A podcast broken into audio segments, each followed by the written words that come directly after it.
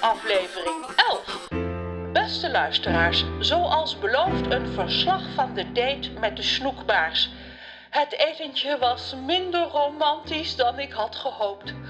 Alles wat de klanten van de viskar in het water gooiden, schrokte hij hapslik naar binnen. Hij liet niets voor mij over en een goed gesprek kun je ook niet voeren met iemand die steeds een volle mond heeft. Dus geen snoekbaars voor mij meer. Oh, Reus, ik mis je zo. Rons moeder staat voor het hek aan het begin van de oprijlaan.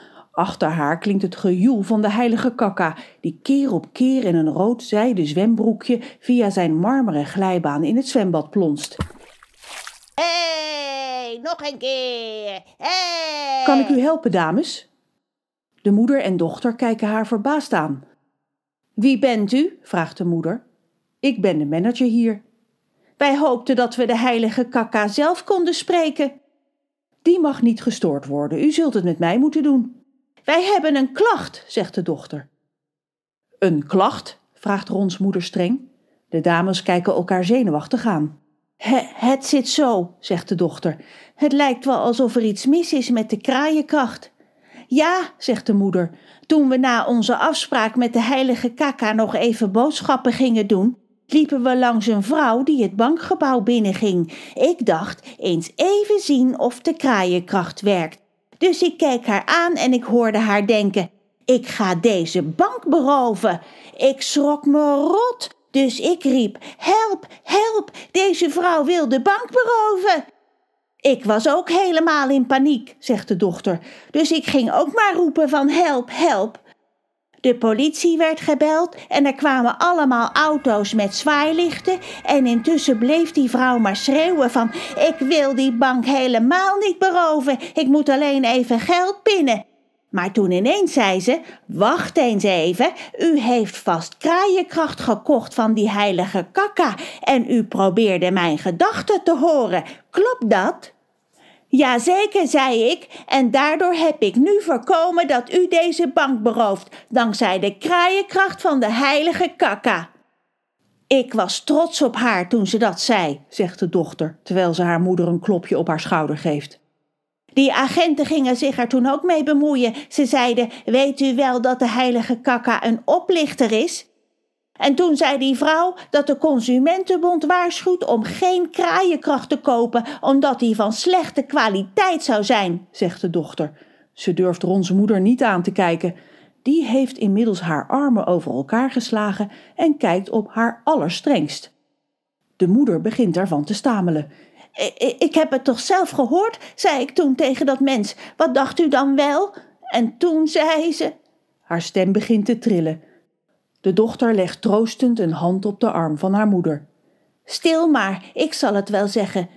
Die vrouw zei toen tegen mijn moeder: Ik dacht niet, ik ga deze bank beroven, maar die stank van dat parfum van dat mens is niet te geloven. Ze vond dus dat mijn moeder stonk. De brutaliteit, snikte moeder. Nou, ik heb haar een met met mijn handtas verkocht en toen sloeg ze mij keihard op mijn gezicht. Ze doet haar zonnebril af. Haar linkeroog is dik en begint al aardig blauw te worden. Wat vervelend, zegt Rons moeder. En, en nu zijn we, wij zo bang dat de kraaienkracht inderdaad niet goed werkt, zegt de dochter voorzichtig. Want als de politie en de Consumentenbond er tegen waarschuwen. Die vertellen alleen maar onzin, zucht Rons moeder, alsof ze dit al voor de zoveelste keer hoort. Maar hoe komt het dan dat ik de gedachten van die vrouw verkeerd heb begrepen? vraagt de moeder. Ze heeft vast tegen u gelogen. U hoorde wel degelijk dat ze de bank wilde beroven. En toen u haar betrapte, heeft ze gewoon iets verzonnen. Bank rijpt op stank, beroven op geloven. Logisch toch? Zo hadden we het nog niet bekeken. Moeder en dochter kijken opgelucht. Dus eigenlijk heeft u een misdaad voorkomen dankzij uw kraaienkracht, zegt Rons moeder.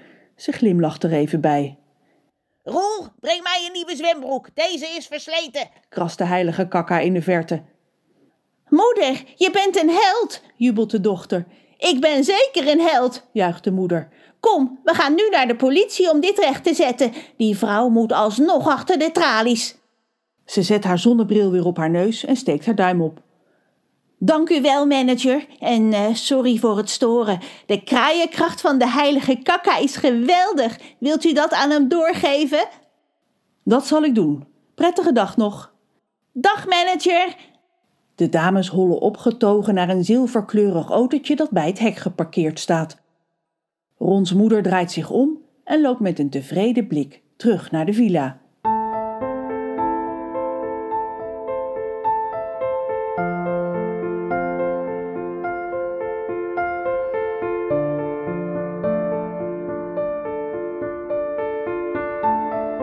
Intussen zit Ron onder een boom op het grasveld. Hij denkt na over wat er is gebeurd. Zou hij hier echt moeten blijven wonen nu zijn moeder voor de heilige kakka werkt? En zou ze hem zelf les kunnen geven? Thuis heeft ze nooit genoeg geduld om sommen aan hem uit te leggen, daar is zijn vader beter in. Zijn vader. Ron besluit om hem toch te bellen. Voicemail. Misschien is hij aan het vergaderen in dat verre land waar hij nu is. Spreek wat in na de piep en ik bel je terug. zegt Rons vader. En Ron spreekt. Hij vertelt alles wat er is voorgevallen en eindigt met: Mama is dus gek geworden. Als hij klaar is, besluit hij Reus op te zoeken, die in een van de logeerkamers in de villa aan het uitproberen is of hij inderdaad op drie bedden achter elkaar past. Rons telefoon trilt in zijn broekzak. Het is een bericht van zijn vader. Als hij het opent, leest hij: Ik kom eraan. Rons vader laat er geen gras over groeien. Goed zo, kan hij mooi die rare moeder van Ron mee naar huis nemen. Is dit avontuur ook weer voorbij? Oh, oh, is dat niet waar, verteller? Wat zeg je? We gaan gewoon door met dit verhaal? Ah, nou, tot de volgende keer maar weer. Ron een tattoo is geschreven en geproduceerd door Margot de Graaf.